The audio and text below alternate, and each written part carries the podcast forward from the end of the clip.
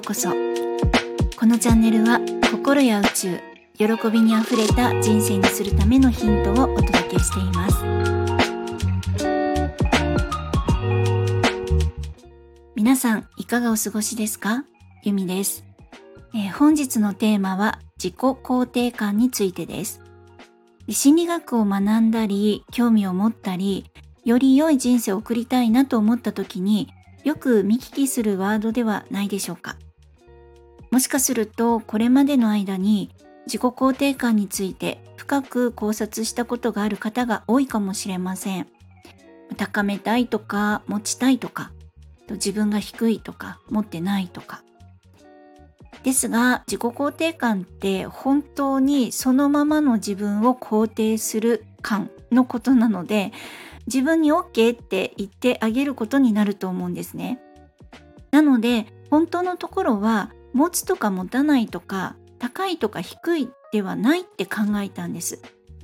で私は友達と会話している時に本当にネガティブだよねって言われることが多かったんです。でこれは私の小さい頃からの癖が自動操縦になってしまっているので心許せる友人の前ですと今でもグダグダでいや私ダメでしょってついついやっちゃいますでそしてそれに気づいてああもうそれはやめるんだった。でいつも手放しています。でこれは引き続き訓練中です。そしてここにたどり着く間に私は自己肯定感を上げるべくたくさん本を読んだり、まあ、講座に参加したりと学んできましたが勉強して知識を増やして、まあ、ワークとかをしてもですねなかなか自己肯定感って育たなかったんですね。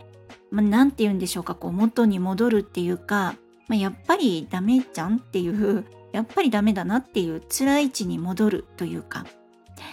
でそんな中岡田隆さんという方の著書で「死に至る病」という愛着障害について書かれている本と出会いました。で愛着障害という言葉も知らなかったんですけれども読むとなんだかちょっと助けられた気持ちになったんですね。まあ、私の生きづらさは自分の怠けとかだらしなさとか根性なしっていうだけではなくて愛着障害っていう生きづらさの問題としてちゃんと世の中で学術として研究されているんだなって知ったんです。でその著書の中に愛着障害は生きる希望や意味を失わせ精神的な空虚と自己否定の奈落に人を突き落とし心を病ませるだけではなく不安やストレスに抵抗する抵抗感やトラウマに対する心の免疫を弱まらせるって書いてあったんですね。わ、なんと病気になってしまうではないですかって思ったんです。そしてパワーレスにもなってしまいます。そしてさらにこのようにも書いてありました。愛着障害を持っている人に自己肯定感を持ちなさいというのは育ち盛りの時に栄養が足りず大きくなれなかった人に背を伸ばしなさいと言っているようなものだ。自己肯定感はこれまでの人生の結果であり原因ではないとあったんですね。で自己肯定感を高めれば自信が持てるようになる生きやすくなるというものではなく自分という存在を大切にしてもらえなかったまたは大切にしてもらっていると感じられないことがあったという過去からの結果だって書かれてたんです。自分が考えて努力して持てるものではない、まあ、持てるものではなかったって感じですね。小さな頃に小さなあなたが言ったことやったことを全力で褒めてもらったり応援してもらったか。またはどうしてできないの？本当にダメね。っていう言葉を親や学校の先生に言われて傷ついてきてしまったか。これが自己肯定感を持てたか持てないままになってしまったかの根本の原因だと思うんですね。で安心安全な環境ですごいやったね万歳って応援がある中ですくすくと育てば自己肯定感は、えー、まあ、健全に育まれるけれどもそうでなければ常に不安と自信のなさを片手に持ちながらの挑戦になり失敗するとやっぱりねってできなかったことに自ら烙印を押してしまうってそんな感じだと思うんです。もう自己肯定感って言葉すらいらないかなって思ったりしました。なんか自分 OK 感とか 自分今日もできた感とかですねなんか、うん、よし今日もやれたぜ感とかそんな呼び名でもいいのではないかと思ったりしました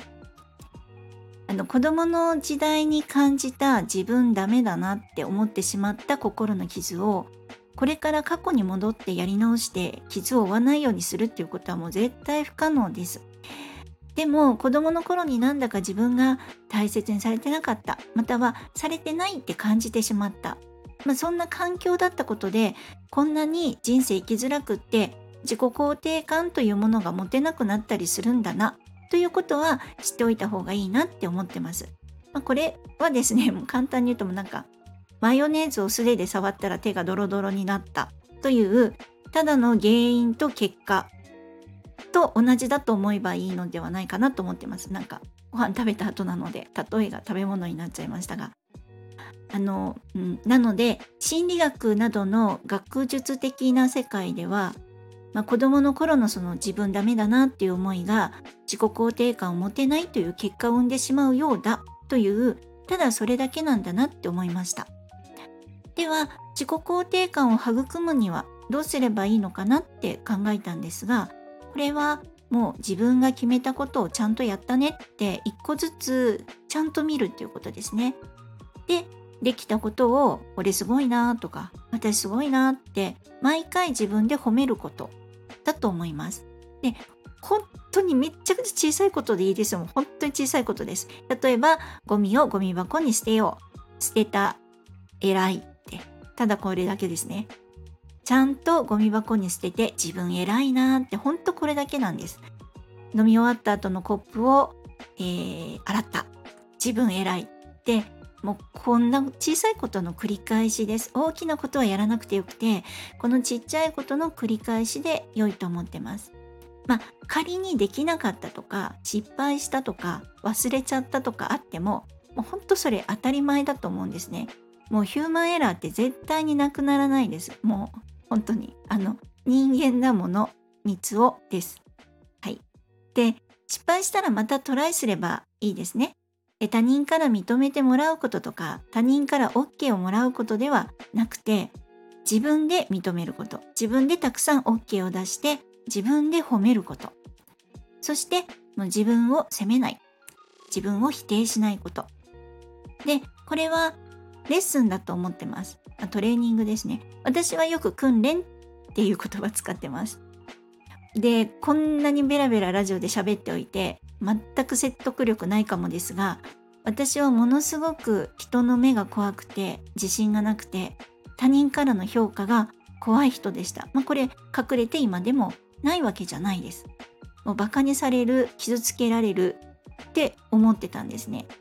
でもそれを超えたところにまあ、裸で踊れるような楽しい人生が待っているって信じてます。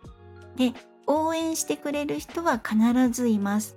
で、自分を信じると今度は自らが誰かを応援したくなるってそういう循環が起こるって私は思ってます。今日も長くなってしまいました。えー、最後までお聴きくださりありがとうございました。ではまた。